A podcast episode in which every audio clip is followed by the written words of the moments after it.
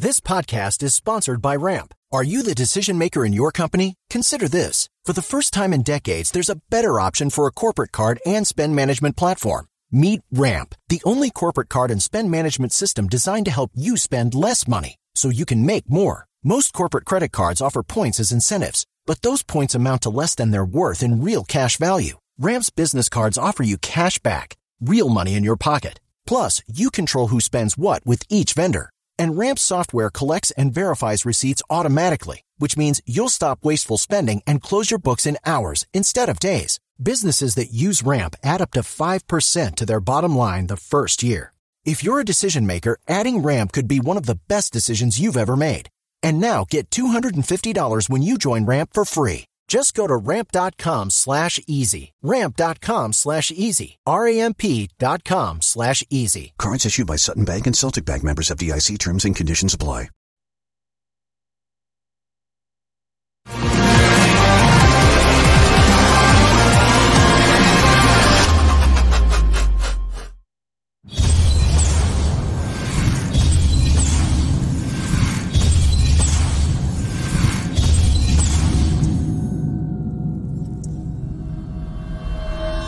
Your home for real news, real opinions, and what really matters about Tennessee athletics.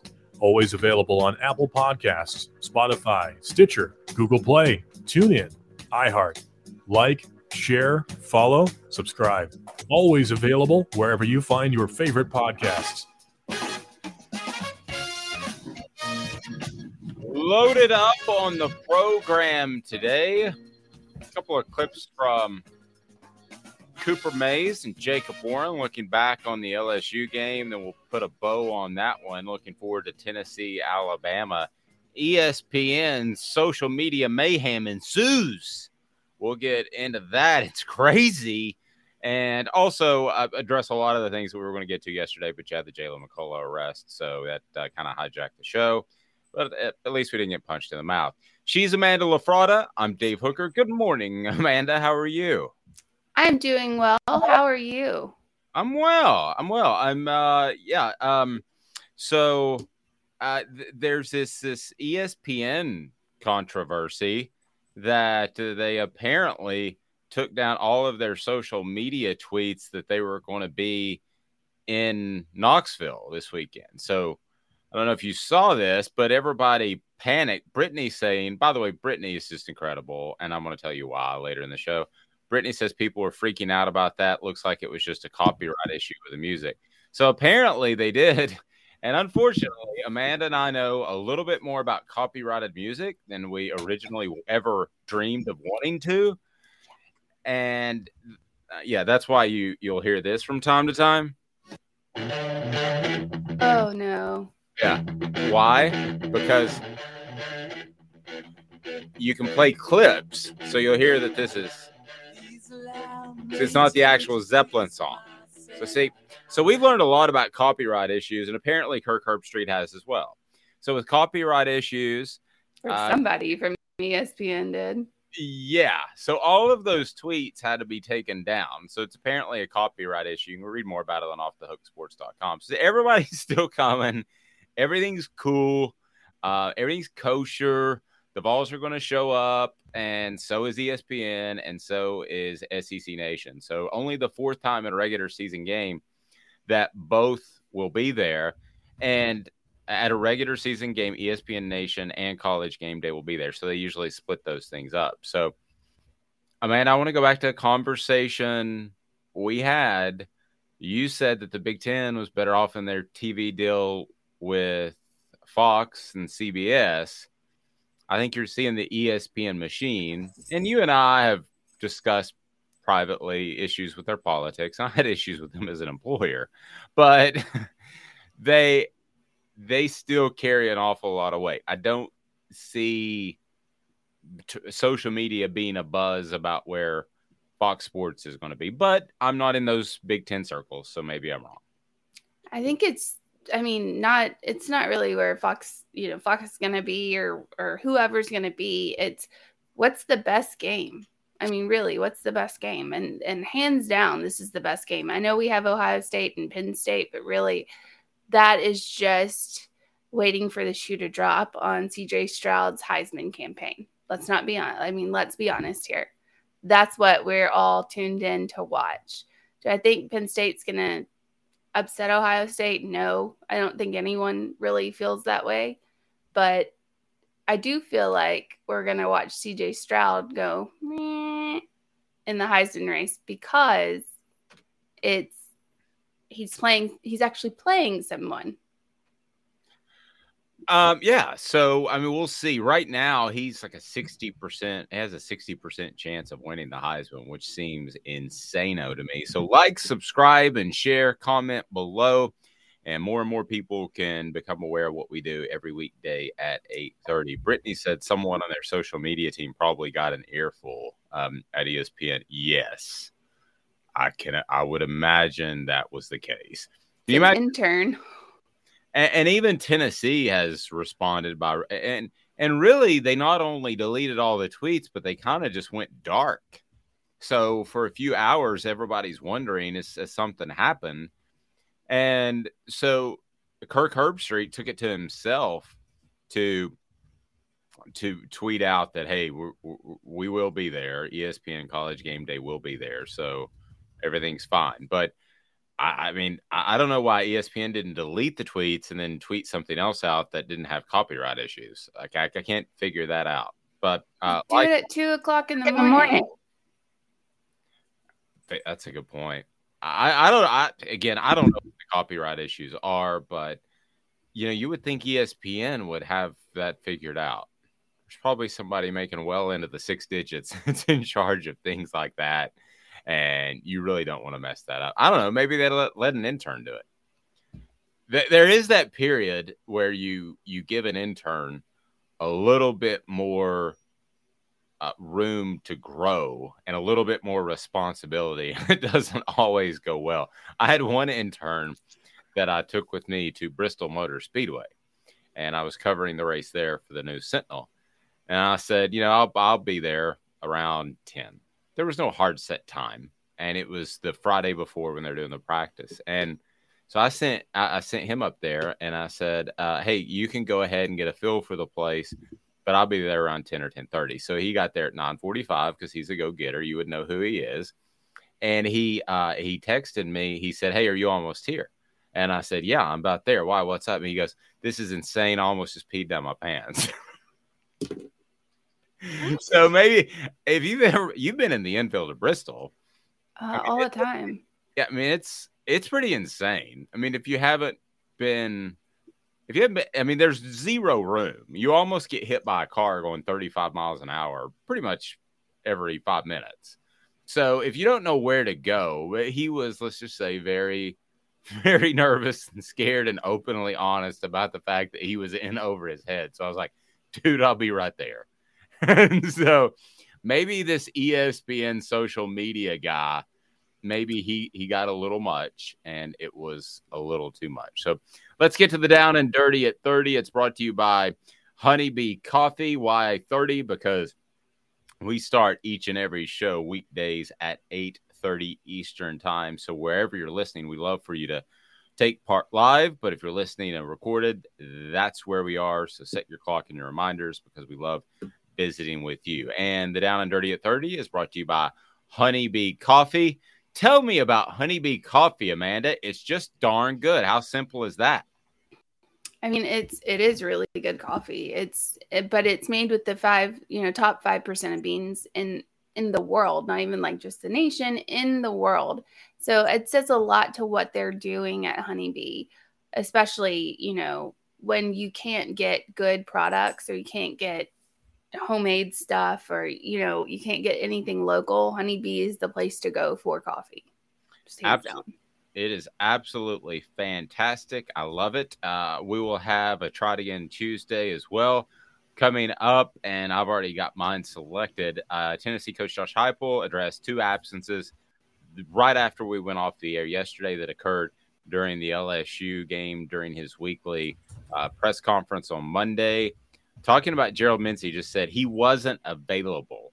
Now that opened the door kind of I don't think he meant to say it like this. I don't think he wanted to say it was left shoulder, right knee, or whatever. I think he just wanted to, to say he wasn't available and he was a little bit, I, th- I thought maybe vague on purpose. I think it was vague just to cover up what injury, what ailment that Mincey might have, because I was told by a Tennessee uh, Tennessee uh, representative that it was injury related. But the way he said it made me wonder a little bit, to be honest with you, if if perhaps uh, there was some sort of suspension at hand. So I don't think that's the case. Uh, so that looks like an injury. And I thought that um, the entire press conference was a, a, little bit more tense. And I'm sure part of that was the Jaylen McCollough arrest on Sunday. But he also I think is maybe a little, a little stressed maybe about uh, Alabama. And uh, Caleb and I theorized that maybe he didn't have the greatest practice. I mean, that is still a thing. That still affects how coaches are and how they react after practice. So, uh, Tennessee would like to have Cedric Tillman back for the Alabama game. Uh, preseason All SEC second team receiver. He was very open, Josh Heupel was, about that was the goal. That's why they did the tightrope surgery was not to get him back for LSU. Man, it was to get him back for uh, it was to get him back for the Alabama game. And ultimately, it's going to in this day and age of people skipping bowl games and all that stuff to look out for themselves. Tillman did tweet over the weekend he loves his team, so I think Tillman's going to do everything he can to come back. It will be right at a month, and we saw Tua Tagovailoa come back from the tightrope surgery if you made me bet a mortgage payment today, Amanda, I say that he plays.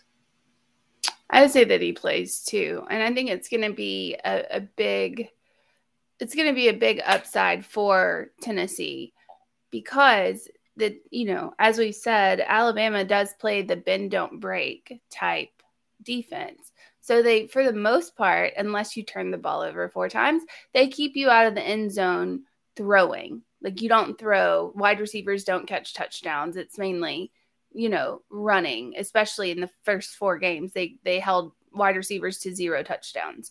So with that being said, this is gonna might be the actual adding Cedric Tillman might be the way that Alabama stops bending and just breaks because you have Bru McCoy, Jalin Hyatt, you have Cedric Tillman. This is going to be the best wide receiving, you know, wide receiving group that Alabama's seen this year, hands uh, down. And, well, and with this group in particular, you talk about the bend but don't break. So the idea is not to break in the red zone. These are big receivers. Not to say Alabama's small, but you know, at the five, you can throw jump balls to these guys. These aren't like little little dudes that are scurry around and make long plays and then uh, stall in, in the red zone. So I don't think that's going to happen. So some more news from yesterday. Um, as oh, I lost my screen. All right, so uh, Tennessee's football uh, team is just. Um, I just think they're in a bad spot with their secondary. It's not to say they can't overcome it, but um, you know you have the Jaylen McCollough arrest already. The Warren Burrell out for the season. I think this is going to have to be a really, really aggressive uh, defense up front, and you saw a lot of that against LSU. So it's very doable.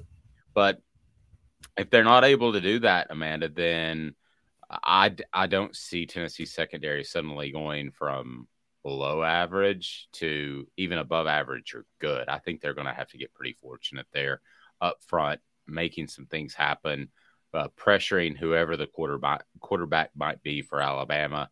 I did get a little bit of a tip that the sense is at Alabama that Bryce Young will play on Saturday. That's not reporting anything, I don't know, but I'm just telling you that somebody told me close to Alabama they get the sense that he will play on Saturday. The sense.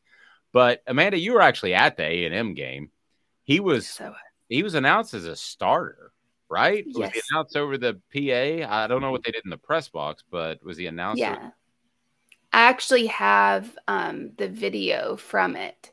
And because I took a video of people just going nuts when he was announced, because as you know every school does they do the starting on you know our defensive starters and they give you their position they give you their you know name and the picture and they do the little you know whatever pose well they did all of that and then they went to the offensive side and they waited until the very last person and they announced Bryce Young as the starter. And I know I went to Twitter and said, uh, apparently Bryce Young is playing. He is announced in the starting lineup and just caught all kinds of, you know what, from people. But it was announced. I was in the, like, literally in the stadium. I took a video of it. They announced that Bryce Young was starting the game. So I guess that's some gamesmanship. Um, uh, Chris saying is Dave or Hendon the better hooker? Well, Hendon's more expensive. Like, subscribe, and share. I can tell you that. He's he's like the high class escort. You're kind of like the uh, find you on the street kind of person. Yeah, I'm the one just standing there. Um, so I I actually though it's it's it I'm not going to get in the story. One time after the gym, uh, I was trying to be nice on a very cold morning uh, at uh, like 10 a.m. and accidentally uh, picked up a, a lady of the night to give her a ride because it was cold. But that's a whole nother story for mm. another day. yeah. It was funny how, uh, anyway. Um, so as far as some other uh, down and dirty at 30, some uh, news of the day. Uh, let's get to this. So, um, because I lost my spot again. Why is my computer acting bizarro? Apologize for that. Okay, so Tennessee remains a touchdown plus underdog to Alabama despite both teams' depth chart issues. So we've seen a lot of movement in lines. Amanda, you're more of the gambling expert than me. So when you when you look at this, is, is this just the betting public knows um, Tennessee and Alabama better because the line actually moved. Uh, well, at one point, LSU was favored in the summer. If you go way back, and we talked to Cooper Mays about that, how he didn't think it would be that big of an upset. But then on Sunday morning, before the uh, Sunday morning, the week before the LSU game, Tennessee was a four and a half point favorite, and that moved to two and a half. So the seven and a half is pretty much stuck from the get. Does that mean that we just know these teams better? Actually, it was at the beginning of the season, and I know I told you this because I was really shocked that Alabama was favored by less than Georgia was favored over Tennessee. So Georgia was a 17 and a half point favorite going into the season. Alabama was 14 and a half going into the season. So the line significantly dropped um, thanks to Tennessee and, and how they've been playing. Now it it didn't drop, like I think it dropped before like at right after the LSU game or before or something like that, depending on this how Tennessee was playing. So it's now seven and a half with Alabama favored, which means it's essentially 10 because you have to give three points to the home team. So that would make Alabama favored 10 pretty much. I don't see Alabama doing that. And I know people don't flip out because every time I say take Alabama or don't take Alabama, it's wrong. It's 100% wrong. But I don't see Alabama, especially if Bryce Young doesn't play. That's going to be the key. If Bryce Young is is not not able to go on Saturday for Alabama, you don't have to worry about your secondary. You don't have to worry about it at all because Jalen Milroe cannot throw the ball. He can't do it. He can't hit wide receivers wide open. He can't do it it would be bizarre. It would be bizarre in Tennessee's first three games if they faced three quarterbacks. Now they allowed Anthony Richardson to look good, but three quarterbacks that are limited from uh, an, an arm standpoint. That would be absolutely bizarre if that were the case. So, uh, get more of your thoughts on the message board. Congratulations to a couple of Tennessee football players that won uh, weekly awards, the SEC Special Teams Player of the Week uh, was Chase McGrath, Tennessee's kicker, four of five field goals. The only one he missed was a 50 yarder, which is certainly understandable. And then you had uh, Byron Young, no surprise, as SEC defensive lineman of the week by the uh, league office. And, you know, to be quite frank with you, I thought he'd be the overall defensive player of the week. So that surprises me just a little bit that he, he wasn't the player of the week. But yeah, ultimately, I think tennis. I think people are aware of Tennessee. You talked about the lines have moved since the preseason. They're not going to sneak up on anybody anymore. Those days are over, and that's a good thing. Um, now that that doesn't affect you against Alabama because I mean Alabama knows Tennessee and Tennessee knows Alabama, but you know, there's probably going to be a game in the next year or two that Tennessee shows up and doesn't play their best game against a lesser opponent and has to struggle a little bit. I, that that that happens with a better team because people are going to get up to play Tennessee, but that's that's good news to me. That that's not anything that's not anything bad. So uh, kudos to the Vols. And one other thing I want to say about Hendon Hooker that we didn't get to bring up. Did you notice the Condredge Holloway shirt that he was wearing yesterday, or he was wearing immediately after the game against LSU? Yes, I did. Very, very good. Very noble, I guess. I don't know how I say that, but I I found that to be very tasteful and that was very sweet, if I can say sweet. Sweet, it works. Yeah. Um, I, th- I, thought it was super cool. I'll just go with that. And uh, Tennessee, as Byron Young was beaten out by Jaydon Hill as the defensive player of the week overall. Jaydon Hill recorded two interceptions, including a 49 and, uh, yard interception return for a touchdown in the first quarter and an interception to halt Missouri's drive deep in Florida territory. So they were Hill's first career interceptions and first career touchdown. Now, I would it's argue Missouri. That, yeah, I would it's argue. Missouri. That, I would argue that given the game, two and a half sacks, what Byron Young did was more impressive.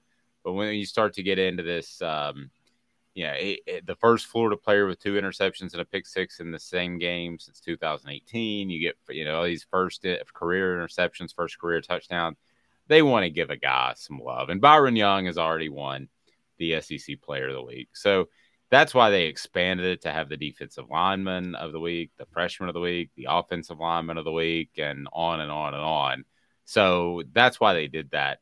Everybody's favorite, Will Rogers, who has been a topic of conversation on this program because Chris Landry said he thought Will Rogers was a uh, better overall thrower. Uh, threw for 395 yards and 31 completions. So he is I mean, he's a heck of a player. I mean, I, I know people get sensitive about the whole concept of uh, somebody being better than Hendon Hooker because he's your guy, but look at it this way. Look at it from a totally different perspective. And this video is on our YouTube channel, a breakdown. Brittany says the shirt was awesome about Condredge. I agree. It, uh, look at the breakdown of uh, Nico Iamaleava that is on our YouTube channel that Chris Landry and I did Friday. And Hendon Hooker is doing a fantastic job, but schematically, th- this Tennessee offense gets people open. It does. Okay. So, what if a couple of those errant throws are on the money? What if a couple of those, I think there was one to Princeton Fant that was on his back left shoulder on a slant pass. What if that's out in front of him? That to me is completely different. And that's what I believe Nico is going to be able to offer. He's just a little bit more accurate, a little bit better at feathering the ball. And um, yeah, I think Tennessee's in great shape, but I think their offense can be significantly better. So um, when they get a guy who's a slightly better thrower, and it sounds like I'm ripping Hendon Hooker, Amanda. You know, I'm not. Just, no, not at all. I mean, he, I mean, throws, he throws the best deep ball, in, in my opinion, in college football. He's a great runner his accuracy at times struggles in the intermediate stuff. Nobody's perfect. I, no, everybody has something. I mean, you can look at, I'll just give Bryce Young from Alabama as a Heisman Trophy winner. He's a Heisman Trophy winner, and he won't run. I mean, he's running a little bit more, you know, this season, but then we see him get, you know, tackled and sprain his shoulder and all that stuff. But I mean, that's what you can say about Bryce Young is that he's not very good at scrambling, getting away from, you know, the defense. If he has to throw, I mean, if he doesn't see somebody open and the offensive line doesn't hold him back, I mean, he's he's done for. So, I mean, that's a, your Heisman Trophy winner.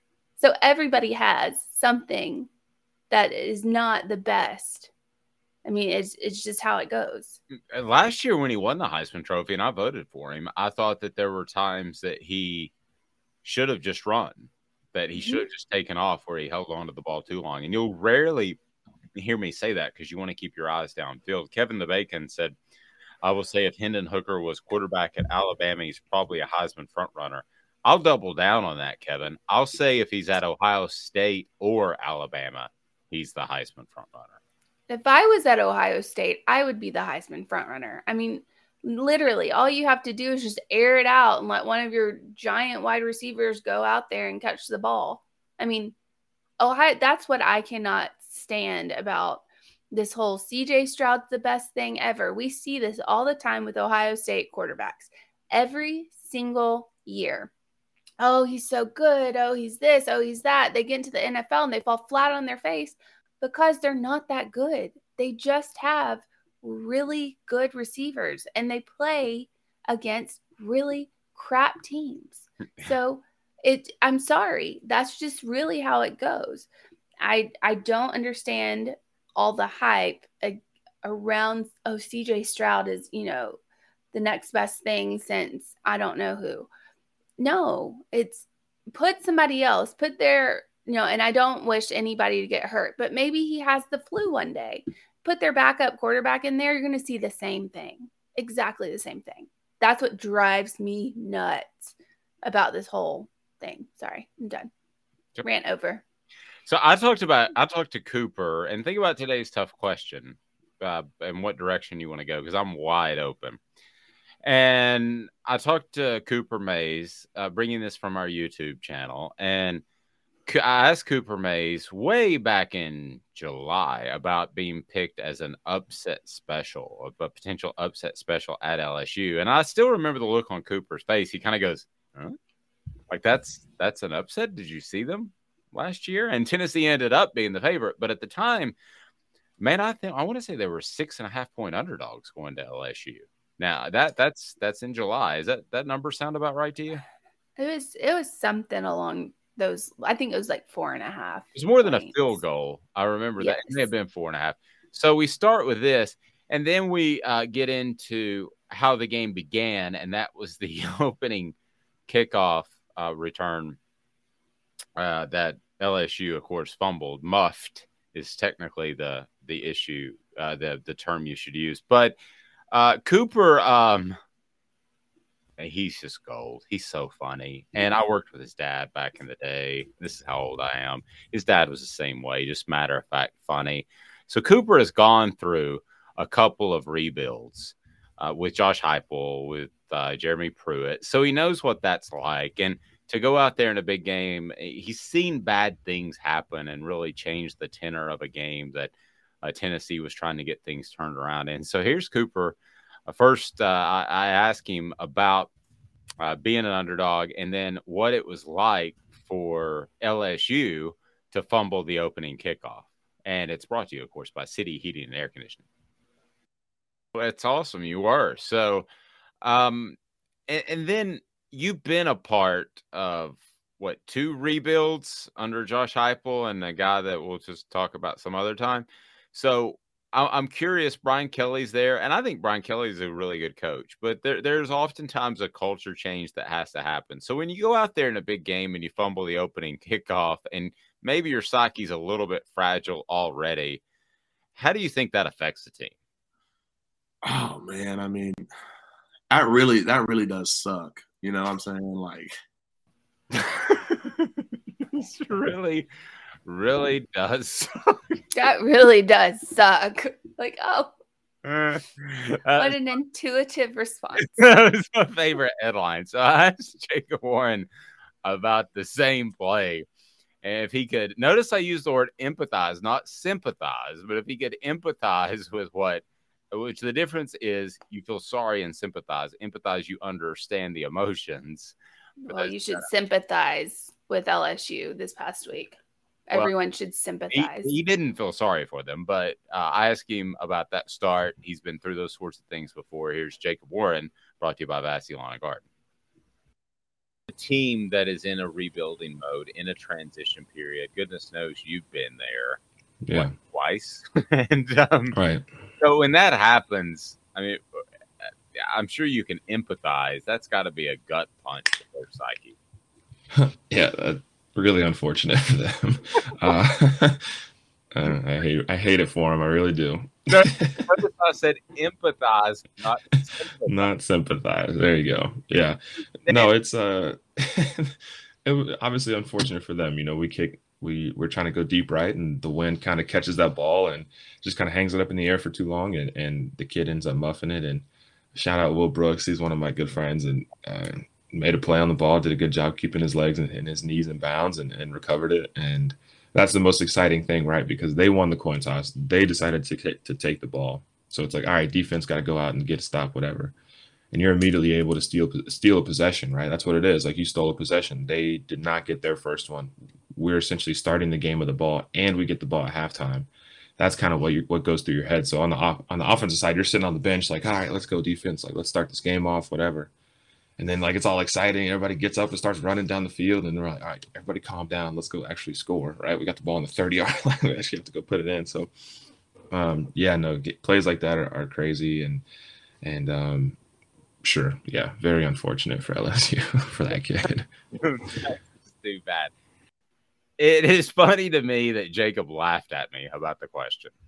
I think that is funny because that's what you don't get out of press conferences nowadays because you don't have the opportunity for any interaction and they're so stiff and nervous. They're speaking from a bunch of 40 year old dudes. And um, he just laughed at me. You know, when I asked that question, he just he just laughed at me that I and I don't know. I thought that was rather. Fun. I I liked how he just kept calling him that kid. He was yeah. like, "Oh, I felt bad for that kid." I'm like, "You're like the same age." Andy Mason, it well, yeah, but Jacob's getting up there. I mean, Hendon Hooker, the second oldest player in the SEC, starting quarterback in the nation, I believe, other than Stetson Bennett. I mean, some of these guys, because of the COVID year, are like 38 years old. Uh, Andy Mason is my realtor. He should be yours. The Andy Mason Group is a team of passionate, knowledgeable real estate agents with elite realty, over 38 years combined experience in the industry. I made the mistake of not going with Andy Mason one time because I didn't know he was in real estate. I will never make that mistake again. The tenets are quite simple of his business, and that is the best prices, the best service. How about that? Andy Mason Real Estate. Your comments, Caleb Calhoun, coming up next. Give me two minutes. I'll give you the world off the hook sports. Gary Viles here. I want to personally invite you to North Knoxville's newest sports bar and restaurant. It's Big Orange Phillies, located in Black Oak Center. And yes, folks, it's happening in Halls. Big Orange Phillies offers family-friendly environment with homemade meals and the best deli-style subs around. Billiards, darts, jukebox, shuffleboard, and cornhole, and a full bar. We also offer valet parking on weekends and during special events. We even have a covered back patio. It's happening at Big Orange Phillies. We want, we need, and we appreciate your business. Hi, Mike Davis here with City Heating and Air, reminding you to always dare to compare. Our team provides quality local heating and air service, installation, and maintenance across East Tennessee. We use only the best equipment like American Standard heating and air conditioning for your residential, new construction, or commercial needs. Honesty, dependability, and customer satisfaction have been the cornerstones of our business since 1961. City Heat and Air. There's This is Al's Nest Barbecue Supply, so come on in and see all the different rubs and sauces we have, plus a complete line of Green Mountain grills. Don't be overwhelmed. We have plenty of help so you can produce the best barbecue and amaze your family and friends. Barbecue is America's food. And we'll do what we can to bring you all the best products. We're Al's Nest Barbecue, where Chattanooga goes to grill.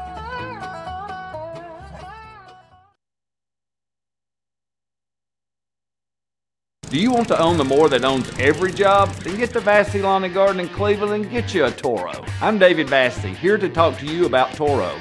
With a Toro Zero Turn, you'll get more out of every minute and you'll reach the finish line faster. At Vassy's, we like to say no matter if you're mowing three acres a week or 11 lawns a day, homeowners and business owners alike find confidence in equipment they can trust from top to bottom. Vassy Lawn and Garden, Highway 60 North in Cleveland. Man alive, it's worth the drive. We do our research. Have you done your research? We're working like heck. Today's tough question What's the real debate? You sipping my Soupe Guadalupe? Exclusively on Off the Hook Sports with Dave Hooker and Amanda LaFratta. You drinking my sake kimosabi? Oh my God. She is Amanda LaFratta. I'm Dave Hooker. Yeah, this press conference is Thank you very much. Brittany said he and Jake Warren are just so awesome. Crazy saying I love those dudes. Crazy saying great interviews. If you haven't seen the whole thing, go check them out. Thank you very much. I mean, honestly, that's why I got back into this biz because, you know, listen, those press conferences, if anything ever comes out of those, I'll be sure to let you know, but don't expect a lot. I mean, it's, and it's it is what it is. I'm not knocking it, but Josh Heupel literally talks for nine minutes and thirty seconds. It's almost like it's timed out exactly. Where there's Uh, there's going to be somebody with a big hook. You remember the the hook they used to do like on Broadway to pull people off.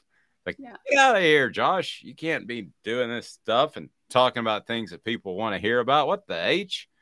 It's just fluff. It's it, and it's not just Josh Heupel. It's well, it's every coach except for Nick Saban. It's his his isn't fluff. His is just like a rant that casually goes up and then falls, and that's it.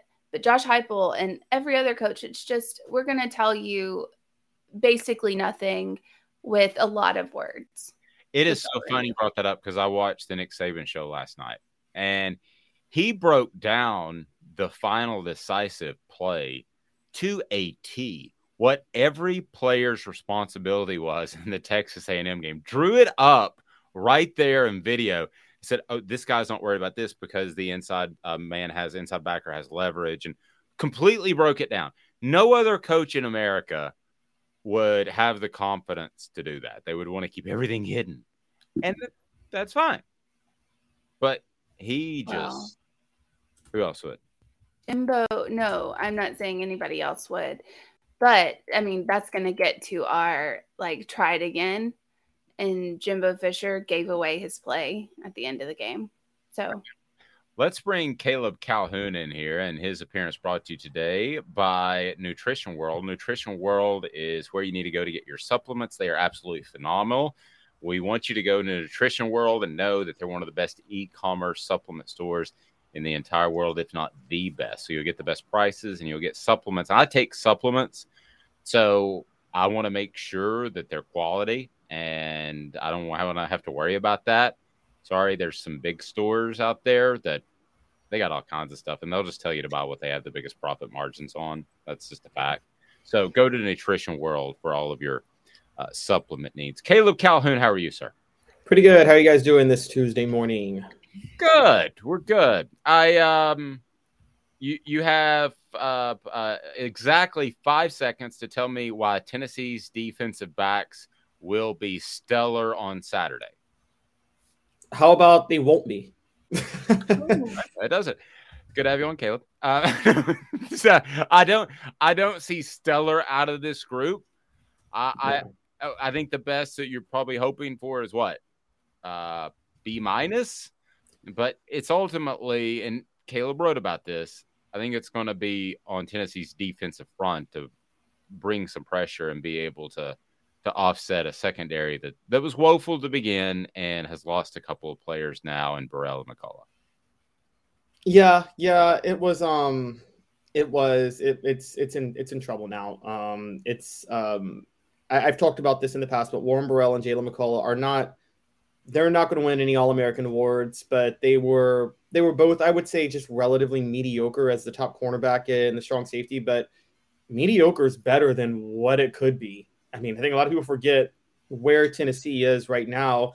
This was right after they beat Florida about three weeks ago. I, I listened to you with John Adams on, and John Adams was actually very much defending them even after that collapse. And what did people expect out of Tennessee this year? They still have massive defici- deficiencies, which is a testament to Josh Heupel for them still being five and zero, oh, and I think a testament to to Tim Banks. And I think, and I've been on, I've been driving this train for a while. I think Tim Banks is one of the most underrated defensive coordinators in football because we we talk all the time about defensive coordinators never work out as head coaches. Well, maybe because defensive coordinators who get hired on their resume are getting hired because they, on average, in a year held a team held teams to this few points. But that's not the best way to measure defenses right now.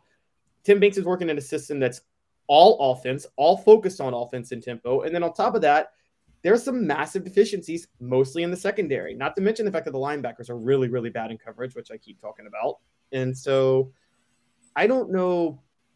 I think Tennessee secondary went from having a couple of being below average with some mediocre players to below average with players who are worse than those mediocre players back there. So The X factor would be Dee Williams, but Right. that's you know we don't know. That's the unknown. So we'll, we'll see what he's able to do.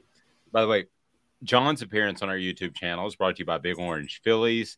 Big Orange Phillies, great place in North Knoxville to hang out and have some just fantastic food, family friendly environment, and you'll love it there, whether you're Maynardville, North Knoxville, Powell, wherever the case may be. So I want Amanda to jump in there, but John's appearance also brought to you by uh, our friends at Biles Automotive Group there on Callahan Drive. Biles Automotive Group, it's about integrity. They want, they need, they appreciate your business. And um, Amanda, I had heard that John Adams uh, started hitting the booze. I don't know if that's the case or not. Hitting the booze. Yeah, just to the, the little Jack Daniels before he does our show. I, I don't know if that's the case, but That's terrible. No, he doesn't. He's like the most straight laced guy I've ever seen in my life. He doesn't hit the Jack Daniels. If you guys know the history of Elvis, sometimes inebriation makes you a better performer. that is, yeah, that's not in our profession though. But I will say that there were days where a beer or two would make the writing go a little freer after a long day of covering practice. But they're a lot like throwing darts at Big Orange Phillies. You have that two to four beer area where you're maybe more creative, and then it just the precipice it just drops off, and then you're no. All right, so uh, Amanda, what do you got for Caleb? So, Caleb, let's. I'm going to get to today's tough question as well. And I'll ask you before I ask the uh, entire audience what do you or who do you think is the most important player going into Saturday's game for Tennessee? Oh, I love that. Yeah, let's We all can go. Yeah, that's that's a good one. Let's all jump in on that on the message board. Caleb, you you answer that. I have I have a vote, and then is that going to be today's tough question? That is. I love it. All right, Caleb, you start. Ooh, I kind of need a second. Yeah, I, I kind of got caught off guard with this, so I kind of need a second to think about it. But We- um, we- we- Caleb, we talked about it at the 5 a.m. production meeting. You were there. Um, we met in Raleigh, I believe it was. So I you have no excuses. It's a rough drive. I got it. I got it. I got it. I got it. I got it. Caleb's got it. I'm there. It's a tie, and it depends on who's starting. But given the fact that they were saying he's going to be out, he's going to be back out there on Saturday. If he's starting, I'm going to say Gerald Mincey. He's got the toughest job because Will Anderson is coming from around that side. So um, I think that if Hendon Hooker is going to be Hendon Hooker, someone's going to have to do something on Will Anderson, and that's probably going to be Gerald Mitzi. I'm going to actually say Dee Williams. Wow. And here's why I, I'm not saying that it'll turn out that way, but there's a difference between predicting the MIP, as I like to call it, the most important player, and the most valuable player at the end of the game. So if he's able to step up and have a significant impact, then Tennessee's secondary goes from below average to maybe average. So I'm picking a guy that I think will come out of left field. So I'll I'll pick Dee Williams, or I guess I could. Who who was the defensive back that uh, uh pardon me spoke to the media that you wrote about? Um, Christian Charles. I guess it could be Christian Charles. Can I can I on mine, Amanda? Can I go Dee Williams slash Christian Charles? Those On- are two players. Yeah, but I mean a defensive back to be named later. I mean, I, if somebody can step up and have a big game, then I think that changes Tennessee's chances to win. What about you, Amanda? And anybody who wants to get on the uh, message board, uh, who is Tennessee's most important player against Alabama? Uh, is Gerald Mincey going to play? Sam, they said yesterday that he would play. Yes. So, Amanda, what about you? Do you have a, a thought on this? So I'm going to pick out somebody who was really good against LSU, who I said would be the player to watch against LSU. And I was, I, I'm going to toot my own horn because I often do that when I'm right, especially um, the fact that Tennessee, or yes, Tennessee would be the hardest game that Alabama is going to have to face this season. I was right about that, and they'll upset Georgia, and I'm going to be right about that. Anywho, continuing on, Jalin Hyatt. I think is going to be the most important player because Cedric Tillman is going to be, if he starts, if he gets to go ahead, he's going to be covered by, you know, somebody, one of Al- Alabama's backs. I mean, he's going to be, they're going to be focused on Cedric Tillman because they know what he can do. Also, focused on Bru McCoy because they also know what he can do. Jalin Hyatt, again, is that sneaky little guy that comes in there and grabs the ball and is gone before you even know he's gone. So I think if Tennessee's offense wants to succeed uh, against Alabama, and I know people are like, Alabama's defense isn't that great. They're actually pretty good. If they want to succeed against this Alabama defense, Jalin Hyatt's going to have to be the player he was against LSU. Okay. I'm going to give you an out like I'm giving me an out. Okay. So I'm going to have two defensive backs on my list, on, on my entry. And then you can have Bru McCoy slash Jalin Hyatt on the same I, entry. I'm just going Jalin Hyatt. I don't need Bru McCoy. It's, that's the way to go, isn't it, Caleb? So we're talking about a help me. Well, I, I, I, would agree with Amanda in the sense that if you're going with Jalin Hyatt, the way Jalin Hyatt is going to beat you is not the way Bru McCoy is going to beat you. Bru McCoy is very Cedric Tillman like, which is, you know, and it's a little bit different where said this is why Tennessee needs Cedric Tillman back is that your favorite thing about Cedric Tillman is you know the ball's going to him. The defense knows the ball go, is going to him. And the question is, what are you going to do to stop it? Jalin Hyatt, Amanda's right, is more he's sneaky. You kind of sneak him out into like that touchdown pass, that 45 yard touchdown pass on Saturday. That's one of the best play calls I think I've ever seen a coach make. Um, if you guys saw, he snuck Hyatt behind the wideouts and then had him running on the outside down the sideline.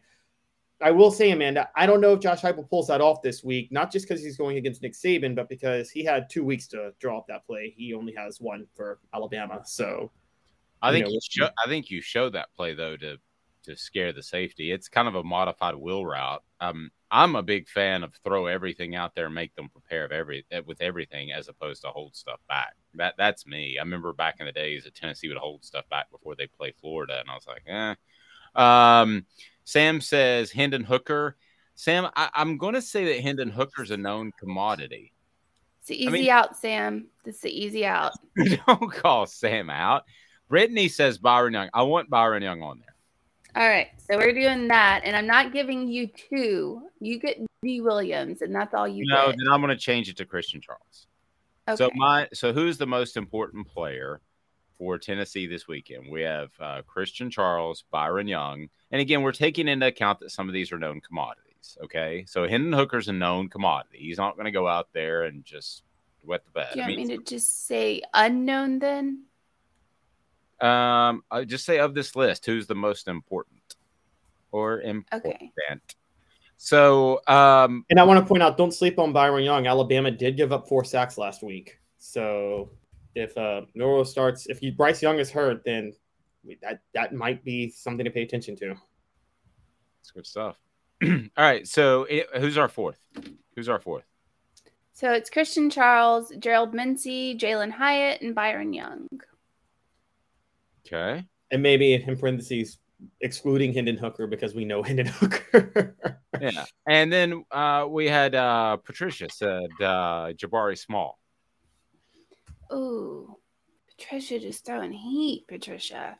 Yeah, I'll, I'll go. I'll, I'll, put Jabari on there because let's face it, if he has 160 yards, it means the offense is balanced and pretty impossible to stop. So you well, want... that would be five. Oh, how many do we have? we have four. Tris- Christian Charles, Gerald Mincey, Jalin Hyatt, Byron Young. Well, see, I'm I'm going to take Mincey off because okay. I think they'd be okay with Jeremiah Crawford. Well, that, I, I was kind of trying to pull a U though. I was like Gerald Mincey or Jeremiah Crawford, whoever is lining up at left tackle on Saturday. Well, both of you all ripped that idea. I mean, yeah, no, I didn't rip the idea. No, that's just Amanda. Uh, that was me. I did rip that. I ripped it. Yep. I was trying to get several players on there, and I saw that. So at the end of the day, we're going with Christian Charles. We're going with Jalin Hyatt. We're going with Jabari Small and Byron Young.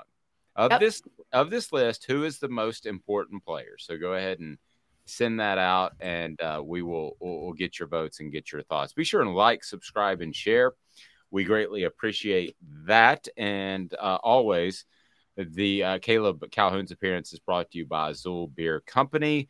That's zoolbeer.com, xulbeer.com, X-U-L beer.com. Xul Beer Company is fantastic, worldwide award-winning craft beer. And also, they have just tremendous merch and a great place to hang out and watch the game. Big open setting and places to park as well. So, all right, so those four.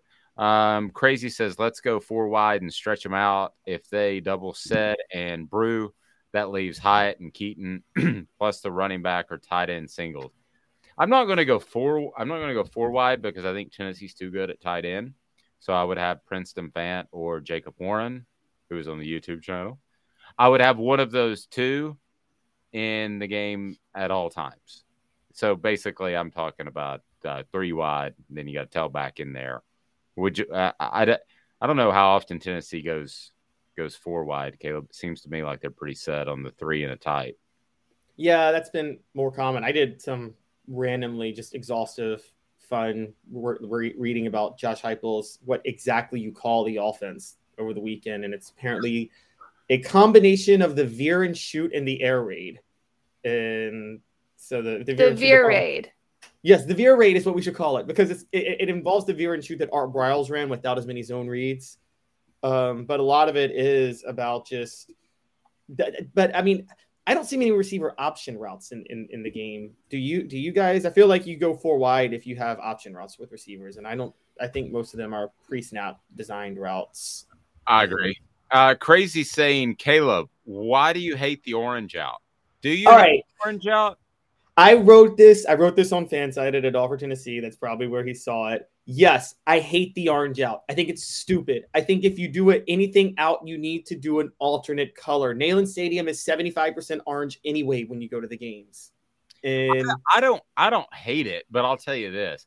I think that it's a little well, I think it lacks creativity. Why didn't it's they just better. bring this? Huh? It's better than the red out when you're playing someone who's red.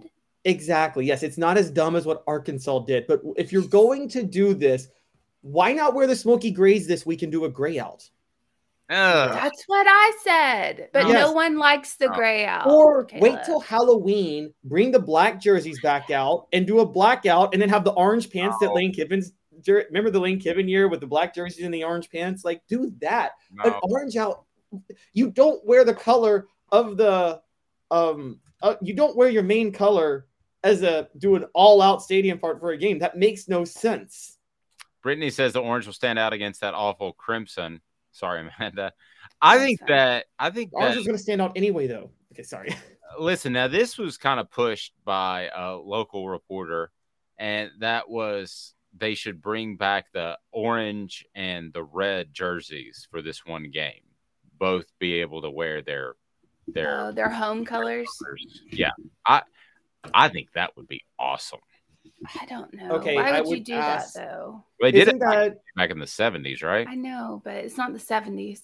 And it, I think there are things that like working at other jobs I've done where I deal with visual things. It, there's a little level of insensitivity to certain people have retina issues that can't oh. distinguish oh. the colors that well. If you do like, because orange is a variation of red, so orange and crimson to people who may have certain eyesight issues that we don't know about that could actually be very th- those could run together. Oh, well, I didn't know that. Okay, then don't do that because I want to like media members. it's just it's rare that somebody throws something out there that completely changes my mind in a heartbeat. But I don't want anybody to not be able to enjoy the game just because I like a plethora of colors. So don't, don't, do that. Um, so uh, Brittany says, or do a black and orange checkerboard against UK with the dark mode unis. Go. That'd actually be pretty epic. Um, I'm game. Black Is that orange. Halloween? That's the Saturday before Halloween. Do it. Somebody tweet Danny White. Black and orange checkerboard. Yes. Brittany, you're on that. I that's actually not a bad idea. I don't hate that. I think that's awesome. pretty cool looking. Yeah, that looked like Halloween. Yeah, that would be awesome. Don't, don't do it like the way Lane did it, where I think he decided on Sunday afternoon to do black jerseys and they didn't have the names on the back, did they? I mean, they just ran out there and those things up close. I have never seen a worse jersey in my life, just in terms of quality and up close. Well, they didn't even wear those in the warm ups. They were. Yeah, they went out there and um, yeah, they went out there in, in the warm ups and, and they changed. And one guy like peeked around the corner in the tunnel and he was wearing a black jersey. Uh, But that- did they win that game? Because I think they did. They won big. yeah, they beat South Carolina, and That was their last 20, top 25 win for like four years. yeah, that kind of changed my thoughts on a lot of people that flat out lied to me at the university. But about a jersey, I was like, if you're gonna lie to me, lie to me about something like an NCAA investigation or an injury. Don't lie to me about a stupid jersey. But um, if you're gonna do it, do it right.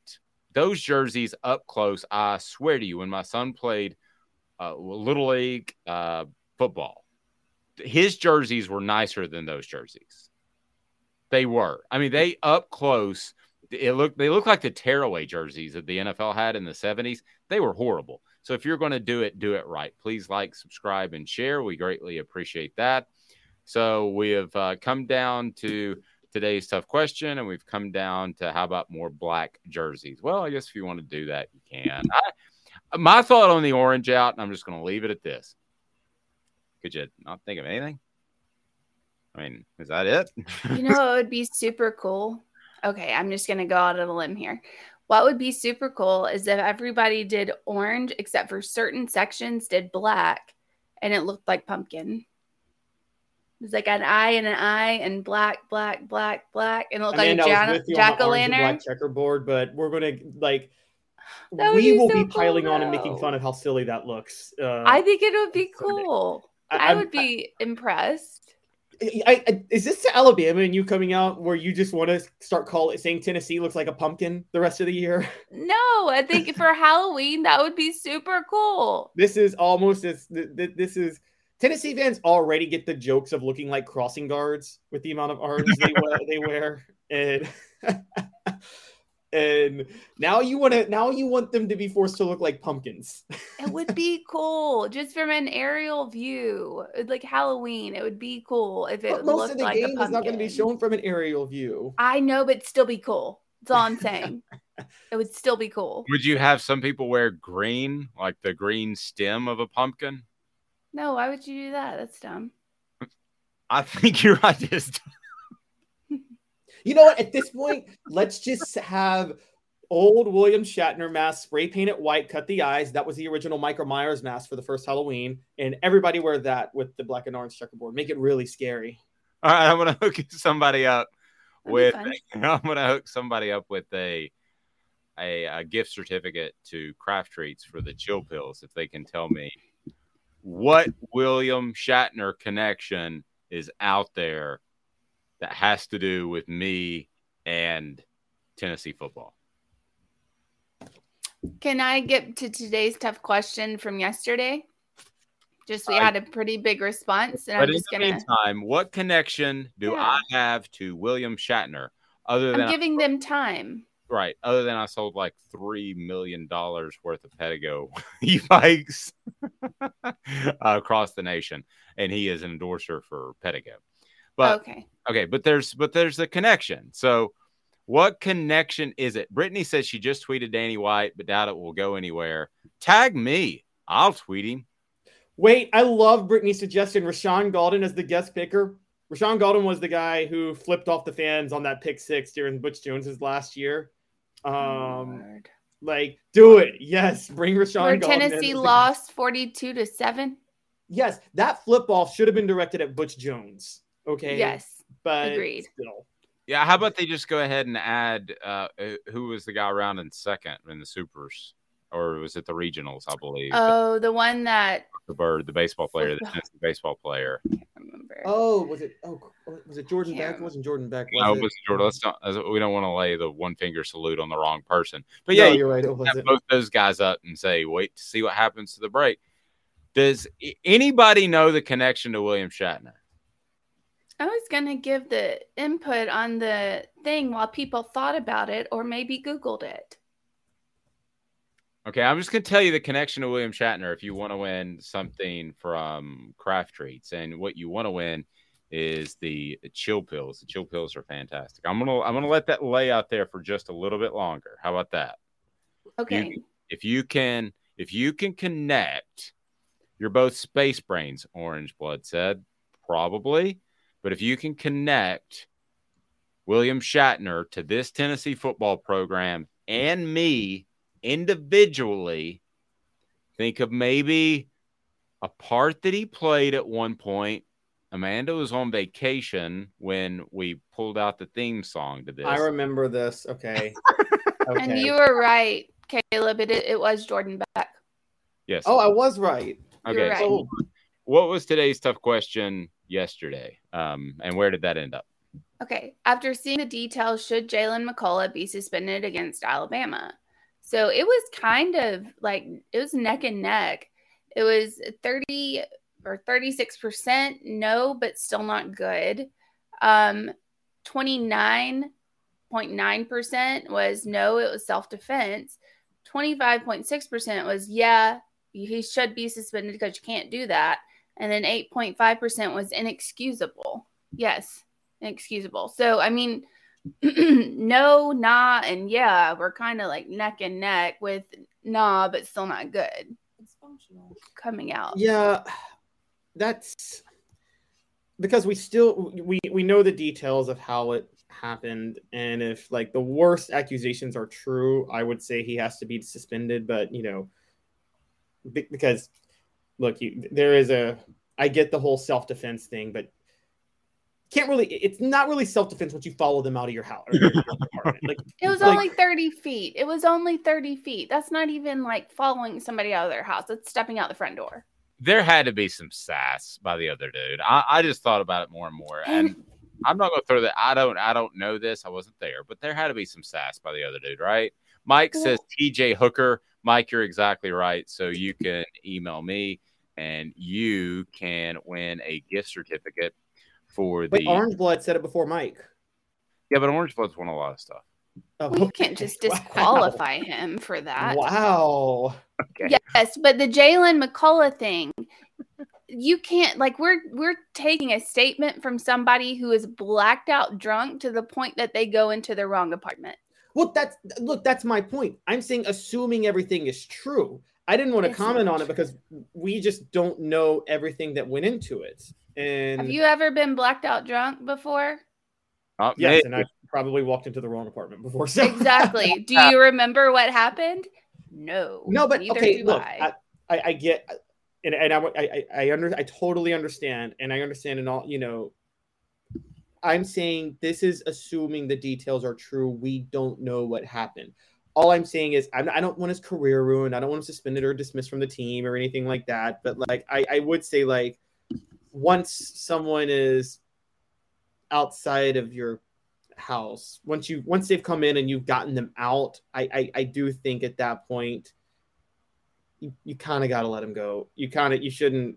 I mean, he got he got arrested on aggravated assault, which leads me to believe that this wasn't just like a random punch thrown. This might this seems like there was some, you know, Well, the dude fell down the stairs, and I think Yeah. that's why it was aggravated assault because the blacked out drunk dude couldn't take a punch and rolled down the stairs, We which is don't know. probably we don't know that he was blacked out drunk. we actually do know he was. I, I will say that we don't know he's blacked out. We don't know if He- he remembers it. he admitted so. He said he was drunk. yeah, uh, but we don't know. Blacked out to me means you can't remember anything, right? Isn't that Well, then he, right, but then he fell down the stairs and uh, reportedly sustained a concussion. So if you're drunk and you sustain a concussion, Listen, how I- you remembering anything? I will tell you a factor in this that has always been the case.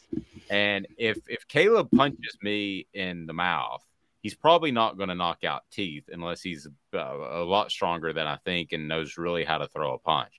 A lot of these guys, you got to remember, 20, 21 years old are hitting their physical peak and hitting the weight room and they don't realize how strong they are. So it yeah, he I I I think if he would have known before he threw the punch and who wouldn't that it's going to knock out teeth, you know, it probably would have been a, one of those shoves in the chest as opposed to a punch in the mouth because that's a whole different. But You're he could have knocked right. out his teeth on the steps. Like nobody knows when his teeth got knocked out. You take a tumble down the stairs. Oh, it's so very you- possible. Okay, so you're saying it may have been a light pop to the face. He tumbles down the stairs, knocks his teeth out, and okay. Well, the police still arrested him, and I think the police are pretty good dudes.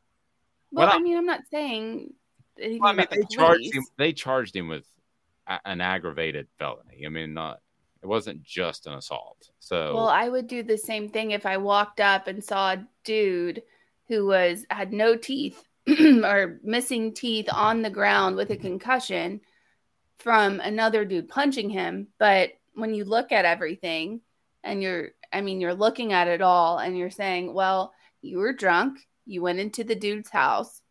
You probably said some stuff because even you admitted, Mr. Drunk concussed person that you said some stuff to him that y'all got into a, a like a verbal altercation you do that and then the guy you know he punches you and you fall down the stairs then i would be like okay well maybe maybe not And I, I, I, Hmm. I, I'm coming to your side somewhat, Amanda. I'm still more on the. It's. I think outside of the house, I just can't let it go. But I, I'll say, and I, I want to be all very, very serious here. But like, you know, if you're Jaylen McCollough, like, we all remember that horrible story in Dallas where the officer accidentally walked into the wrong room. She was one floor Mhm. below, and then she shot the guy in his in, in his own home because she thought it was her home.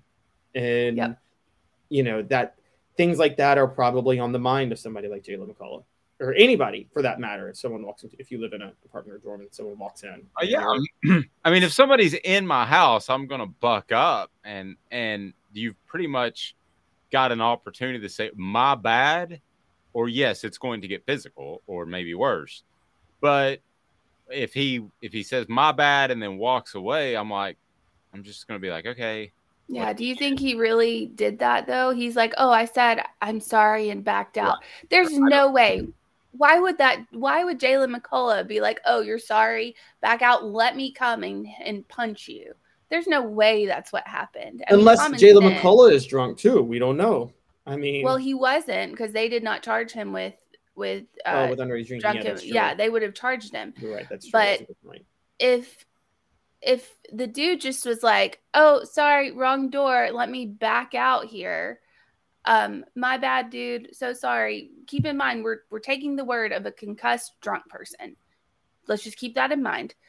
So if he did all of that, there's no way no one in their right mind would come out their front door and and knock the dude in the face. That's no way that that happened. There's no way that that was all that happened and he punched you in the face when you I politely walked in and said, "Oops, I'm sorry, my bad," and backed out. No, you didn't do that. I bet when Jaylen got home from being in the Gray Bar Hotel, the first thing he did is he locked his door.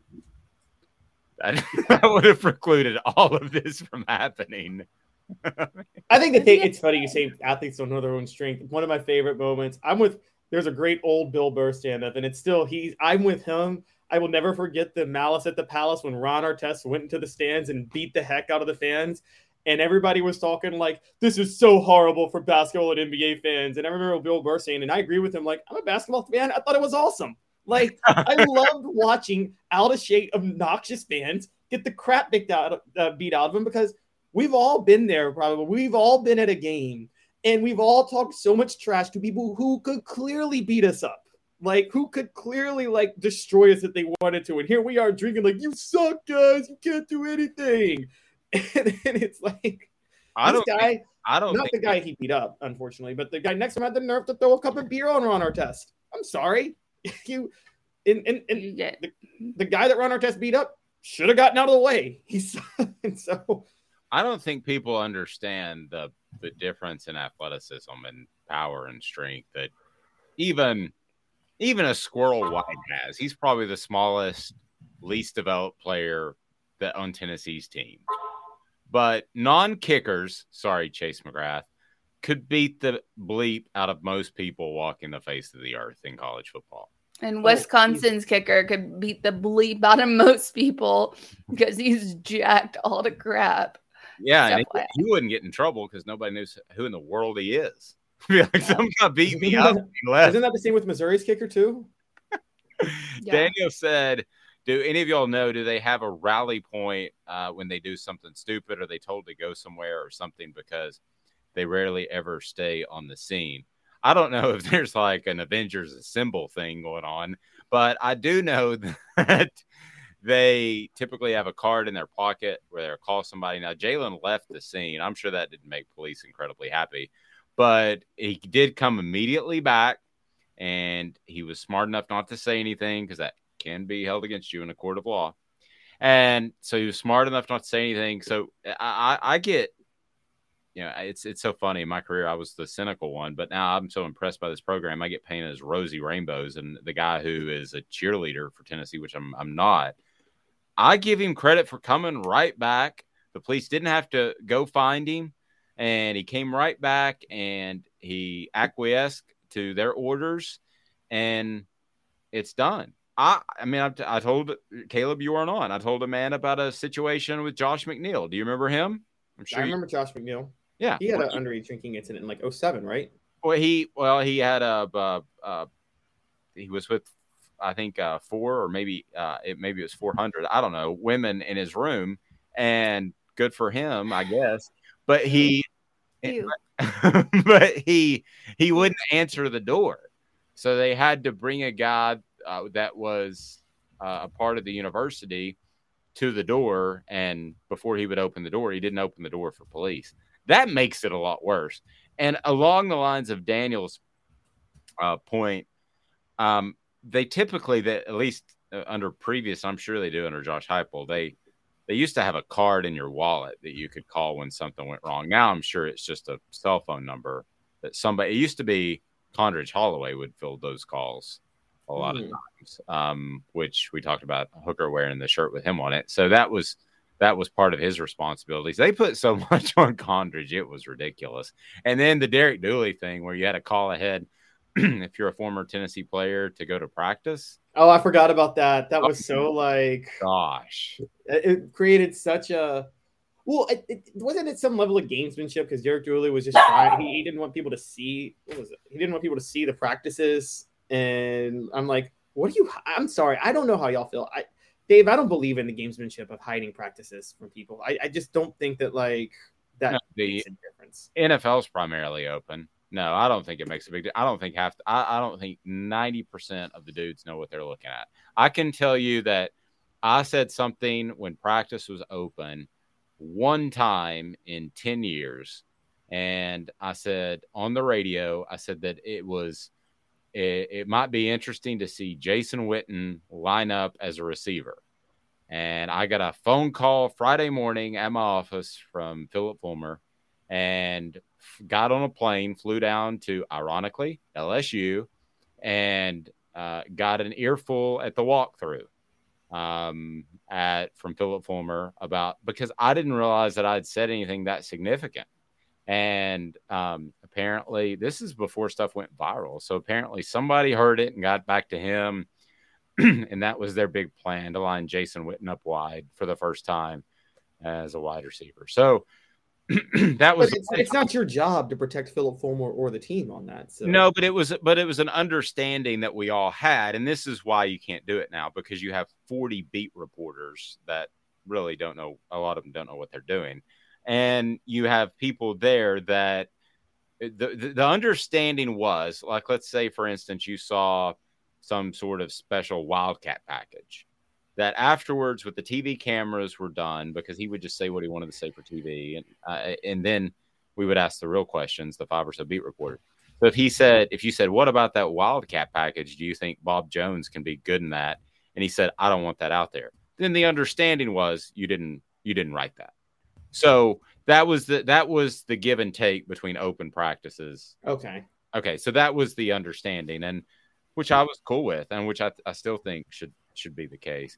Uh, Robert says, I tell you my version, but Amanda is more likely correct. He was so drunk he did not know where he even was. If I had to guess, the dude walked into the apartment and they got into a fight. No, in the apartment. No, they didn't. That was outside. That was according to the police report that he was. He was. Yes, but that's according just to what the one guy said. The only person that talked was the dude. So we have no idea what happened in the apartment. We have no clue no one else has been talked to, no one else has been asked, or at least not anybody else who's reported the story. There's not another side. This is just coming from the the drunk guy with the concussion. That's all I'm saying. We remember AJ Johnson. You remember that Oh, whole remember. thing where everyone said he was guilty. He did this. He got kicked off the team. His career went, you know, into the Four year delayed NFL crapper. career. Exactly. And what ended up happening? He wasn't actually guilty. He was never guilty. And I get that this guy has a punch in the in the mouth or whatever, but you don't know what happened in that apartment. The no one knows. the crazy part of that AJ Johnson story was that's what that was like the catalyst for that big lawsuit against the university in I guess 2015 or 2016, which is what rehashed. Remember, right after he won the Super Bowl, that rehashed the Peyton Manning trainer incident in 1997 because that came back to light because of the lawsuit against the university, which stemmed from the AJ That Johnson So case. stupid. That, that was. Do you- does anybody remember SEC Country? Does anybody remember that? Yes, I remember that. Okay, so I, I, I for a while on the side while I was hosting a radio show, I wrote for SEC Country, and uh, they called me, and they were so stupid, so stupid, and I would tell them to their face they were just stupid. And I said, "This has all been reported in 1998. The Yeah, moon- 96. 96. I'm sorry, it's all been reported." And they said, "Well, if you're uncomfortable because you're too close to the program," I'm like. Does anybody know me? I mean, do you have, I have no problem? quick Google search of Knoxville News Sentinel articles at the time. Well, these guys, these guys were all in there. Well, one was stupid, just all out stupid, and he was my age, and the other guys were in their mid twenties, so it was the first they had heard about it. So it was a big monster deal to them. Peyton Manning, oh my gosh, because he's still playing in the NFL. Mooney, oh my gosh, did he sit on her and all this stuff? And it's just like, oh my gosh. Um, and nobody understood that that because it was a resue in 2003 and that's when she brought all the more disturbing details but again you throw everything you can at a lawsuit and then peyton manning settled and the reason he settled like i'm sure if he thought that those details were going to come back out he'd have fought it in court because he probably would have won Well, that was, Pey- but that was Peyton Manning's fault because he included a reference to her in the book. So yeah when which was a they- dumb thing to do Yeah, when they came Don't to the do that. yeah when they came to the first settlement, they were both supposed to keep their mouths shut. So Mhm. Peyton Manning is the one that opened it up the second time with his book. Pedego Chattanooga, locally owned store where you'll be treated like family. The region's foremost electric bike experts. They put their hearts into helping you find the perfect electric bike and get the most out of it for many years to come. You've got to check them out. If you order an e-bike just online, I am going to go ahead and tell you that you're not going to have service if you need it, and you're getting an inferior product. So I tell you, who would get to the bottom of this again? Pedego Chattanooga. TJ Hooker would get to the bottom of this. oh, and also I want to point out in Amanda's fence too. You're right, and it is one sided, and you guys are both right. That's because Jaylen McCollough is not talking, and he shouldn't talk without a lawyer present. Because I will say, uh, my friend is a defense attorney, and he's like, I don't care how innocent you are, you don't say a word without Thank a lawyer. you. That's what I, I said. Did you Yeah. hear what, did you hear the audio? What the other guy said? No, I haven't heard the Yeah, audio. it- yeah. The audio is a. boo, boo, boo, boo. Was it really? So the drunk concussed oh, person? Oh, because he got punched in the mouth. It was a joke. Oh! Oh, I thought it was because he was drunk and concussed. No, it was it was a joke. He, he didn't. It was like the cheeseburger thing.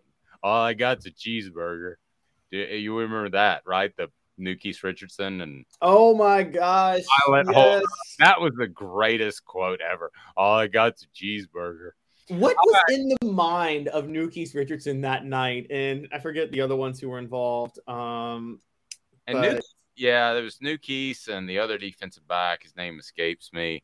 I mean, Uh, this was Lane Kiffin's recruit, rising star receiver recruit, and decided one day it'd be funny to go commit an armed robbery on a gas station. Nu'Keese Richardson, by the way, still the only player that I've seen straddle a punt, and he did it twice.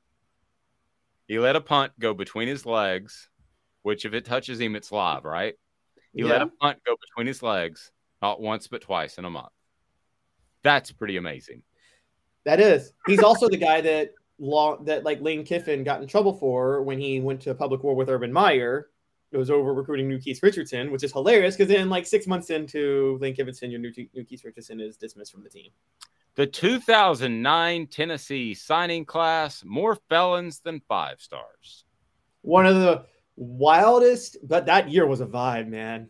Yeah, it was pretty groovy.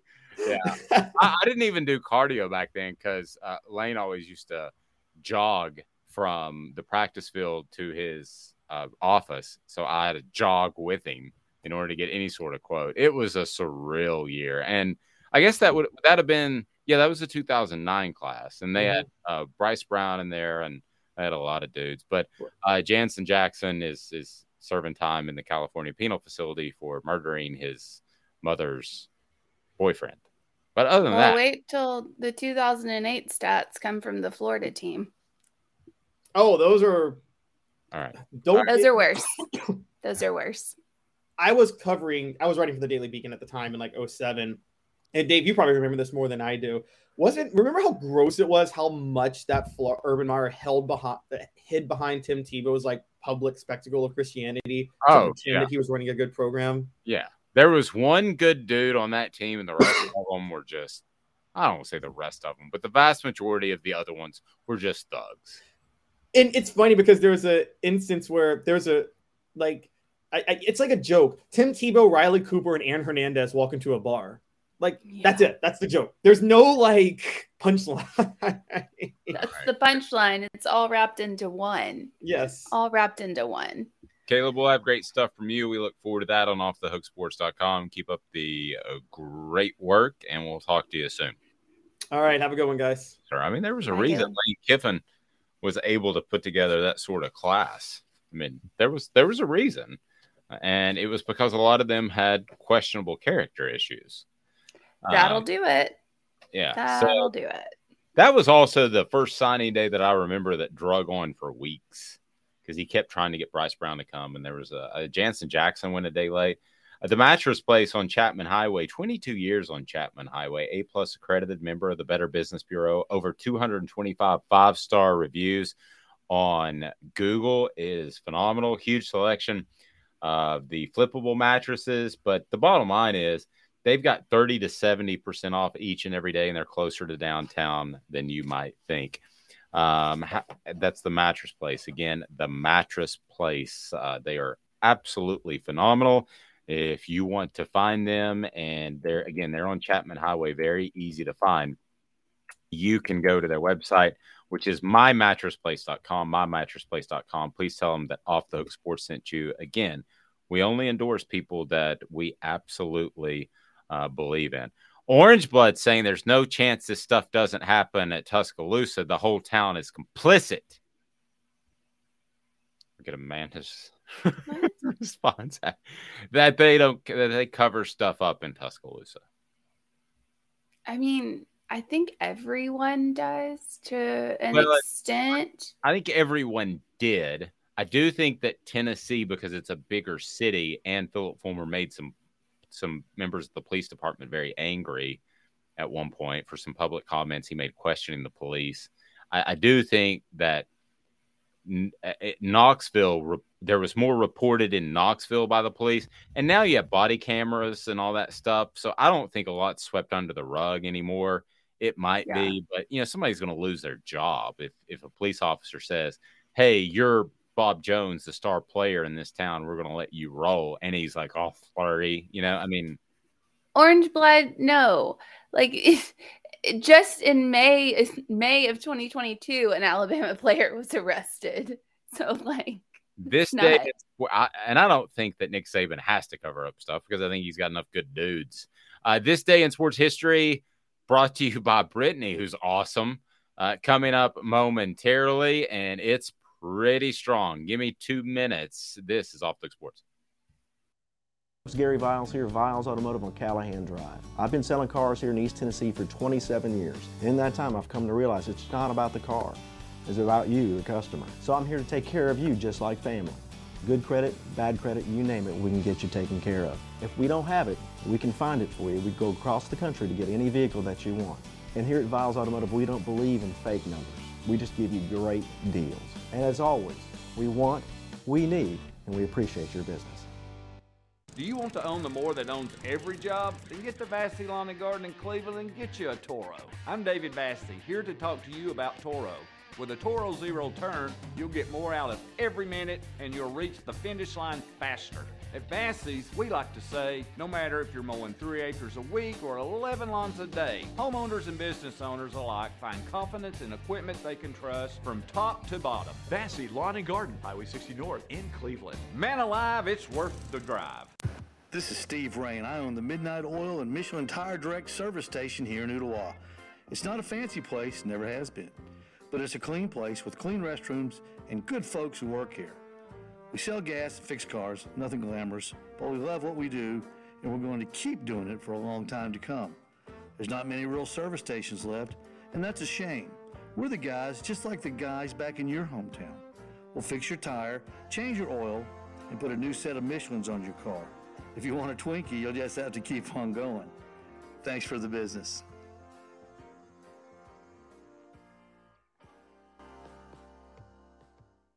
Hi, Mike Davis here with City Heating and Air, reminding you to always dare to compare.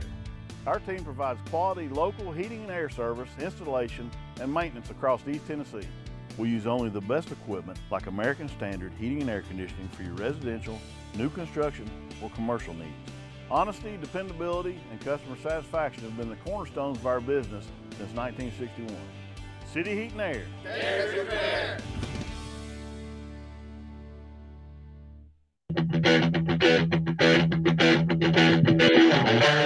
Well, strong. Coming out of the box. A little much for you. Little, little, little much. try it again Tuesday, which we do each and every Tuesday, and I forgot to reference it, but try it again Tuesday was my was the kick returner for LSU. The, the opening kickoff, you're all you're in a rebuilding, and that's why we we played the clips earlier that were fantastic with Cooper Mays. Man, that has to suck. so that I just my wife's like after I'm trying to clip these things. I can clip audio pretty well, but I struggle with video still. And I'm trying to pull these things. After the like the 18th time hearing it, I'm still giggling laying in bed uh, editing this. And she's like, "Okay, it was funny, but it's not that funny." And I thought it was still funny. By the way, uh, I think it's fun, funny. yes, man, that has to suck. That has to suck. All right, so um, uh, try you. What's your try again Tuesday? Um, so Alabama's uh, defensive player, I can't remember his name at the moment, was This asked. makes it more difficult when you don't know who the player is that's on Try It Again Tuesday. No, it's because it doesn't have anything to do with him really. But he was asked, you know, is the guy that covered um, the the Texas A&M wide receiver at the end of the game, and a lot of people are like, it's pass interference. The ball was way over his head; it was uncatchable, so you can't have a pass interference on an uncatchable ball. But continuing on, they were asked, like, you covered him really well. How did you know? Jimbo Fisher on the sideline was yelling the dude's last name or the dude's first. He was yelling his name. It was he kept Bob going Evans, Bob Evans, oh, yeah, Evans, Evans, Evans, and the guy was like, "Well, I know where he's going because that's the name of a wide receiver on Texas A&M's team." So Jimbo Fisher over there just yelling out the name of where they're throwing the ball. So try it again, Jimbo. Try It Again Tuesday brought to you by Owl's Nest Barbecue, the home of all the sauces and rubs you could possibly even dream of. It is right there. Owl's Nest Barbecue is phenomenal. And Owl's Nest Barbecue also has the Green Mountain Grills. Go tell them that Off the Hook Sports sent you, and Steve Ray will hook you up because those grills are phenomenal. This day in sports history, it's now.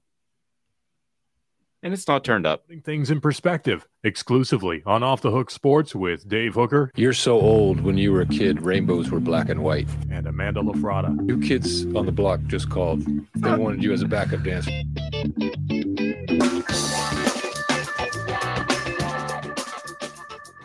Okay, so um, I'm I guess virtually in love with Brittany, who's Easy become killer. become a part of the program. I know, virtually in love. So she, I, there, there was a book once upon a time. it was this day in Tennessee sports history. I think it may have been called the Almanac. And I've looked and looked for it and haven't been able to find it. And I even uh, have emailed Tennessee Sports Information Director Bill Martin, who I'm sure has better things to do than find a book for me. And he's eventually said uh, that, yeah, I don't know where this book is or what this book's called. And I said, neither do I. So we were struggling a little bit with this day in sports history that we wanted to be Tennessee th- Tennessee themed, and then uh, Brittany uh, joins us every day on the show, and we can't thank her enough because she created a spreadsheet for uh, UT related this day in sports history, a spreadsheet. Now I'm a guy that doesn't even really know how to make a spreadsheet. So, in and of itself, that she created a spreadsheet was pretty phenomenal from my perspective. Can you create a spreadsheet, Amanda? Yes. Okay, okay. Then then maybe that part's not the impressive part. But this part's the impressive part. It's all impressive. Yes, it's all impressive. I mean, like you did you know that it has different columns? And it Yes. different places that you can go left or right on there? That's a you know that? spreadsheet. That's a spreadsheet. Oh, I, I mean, I, I think it's cool. So, uh, October the 12th, 1996, this day in Tennessee sports history, thanks to Brittany. Tennessee defeated number 12 Georgia for the sixth straight win over the Bulldogs. Some guy named Peyton Manning threw for 371 yards, two touchdowns, uh, school record 11 straight completions, which I believe was later broken by Tee Martin. Is that right? So, yeah, that's a pretty good this day in sports history. Beating What day? it was today, October 12th, 1996. It's today's October the 11th. Okay. Uh, October the 11th, we know what tomorrow's is. Oct- Did you know you can scroll up and down on a spreadsheet? Yes. I know how to work a spreadsheet. I know how to make a spreadsheet. I know Excel. Okay. So thank you, Brittany. Uh, so I scrolled up on the spreadsheet. we know what tomorrow's is. So head coach Joseph Audley, J.A. Pierce, led Tennessee to a win over Southern Intercollegiate Athletic Association foe Georgia by a whopping score of five to zero. The first Tennessee team to have a uh, head coach that also had five shutouts in eight games during that season. And that was back in 1899. So forget what I said about Peyton Manning. We'll visit that tomorrow. And thank you very much, Brittany. Right, are we doing message board bingo? Brittany is, dang it, Dave. Sorry. Sorry. Got a lot going on. All right. So here we go. Message board bingo. Yes, we are. We got time for one of those. Your opportunity to win some chill pills from Craft Treats. By the way, you go to Craft Treats and use the promo code off the hook and you get 20% off. How awesome is that? So we're going to take care of you. And all you have to do is tell me what team's message board this was posted to by what lunatic. No, you don't have to name the lunatic, but uh, you can. Yes, but uh, what? Just name the team. Uh, Crazy said, "I drive a truck. Never worked in any kind of office setting. I can work a spreadsheet." I thought when I started reading that, I thought that Crazy was backing me and said, "I don't know what a spreadsheet is either." Oh man, my poor, my poor former boss, Lucy. Your poor wife. My poor former boss, Lucy, when she's like, she was trying to explain a spreadsheet to me at one point, and it just didn't happen. All right, so Amanda, Really? she's she's she's a blessed soul. She is incredible for tolerating me. Uh, let's go to message board bingo, which is now. All right, so this is an SEC school. I have to say that because it's not very, uh, it's going to be easy to guess. So our coach's Give neck hair. Okay, our coach's neck hair. Does he shave it or does he need the bye week to find time? That's it. That's that's, that's the post. I think I know who it is. I think I know who it is. Please like, subscribe, uh, subscribe, share, comment. We love that stuff. All right. So you got 10 seconds. Five. This is where it gets intense. Harry. Brandon said Kentucky. I'm gonna go with, and Crazy said the best one yet. Good job. I'm gonna go with Sam Pittman. No. Who was it? Kirby Smart, Georgia. Does he have neck hair? Apparently, I don't know. I don't know. It's just funny to me. Brittany was thinking Arkansas as well. Sam Pittman just, I, I don't know that he has neck hair or that he has it trimmed, but he looks like a hairy individual to me. Like the, the type of guy you would see in a, in a gym at the a locker room. And he- Billy Napier is is who looks hairy to me. I mean, he does. He just looks like he's hairy. okay. Um, I was around a former Tennessee quarterback one time and uh, doing uh, a media event, and he just decided to uh, pull his, his shirt down and he goes, "Look to this random lady. I did some manscaping." it's like very surreal. Was he a former Tennessee quarterback at the time? Yes, Okay, I know who it is. you know the manscaping habits of former Tennessee quarterbacks. No, I can just guess who would be that stupid. okay, have a fantastic day, everyone. Off the Hook Sports complete coverage of Tennessee when they meet with the media this afternoon. It is going to be extensive coverage that you can't get anywhere else without a subscription fee. How about that? Off the hooksports.com. She's Amanda LaFratta.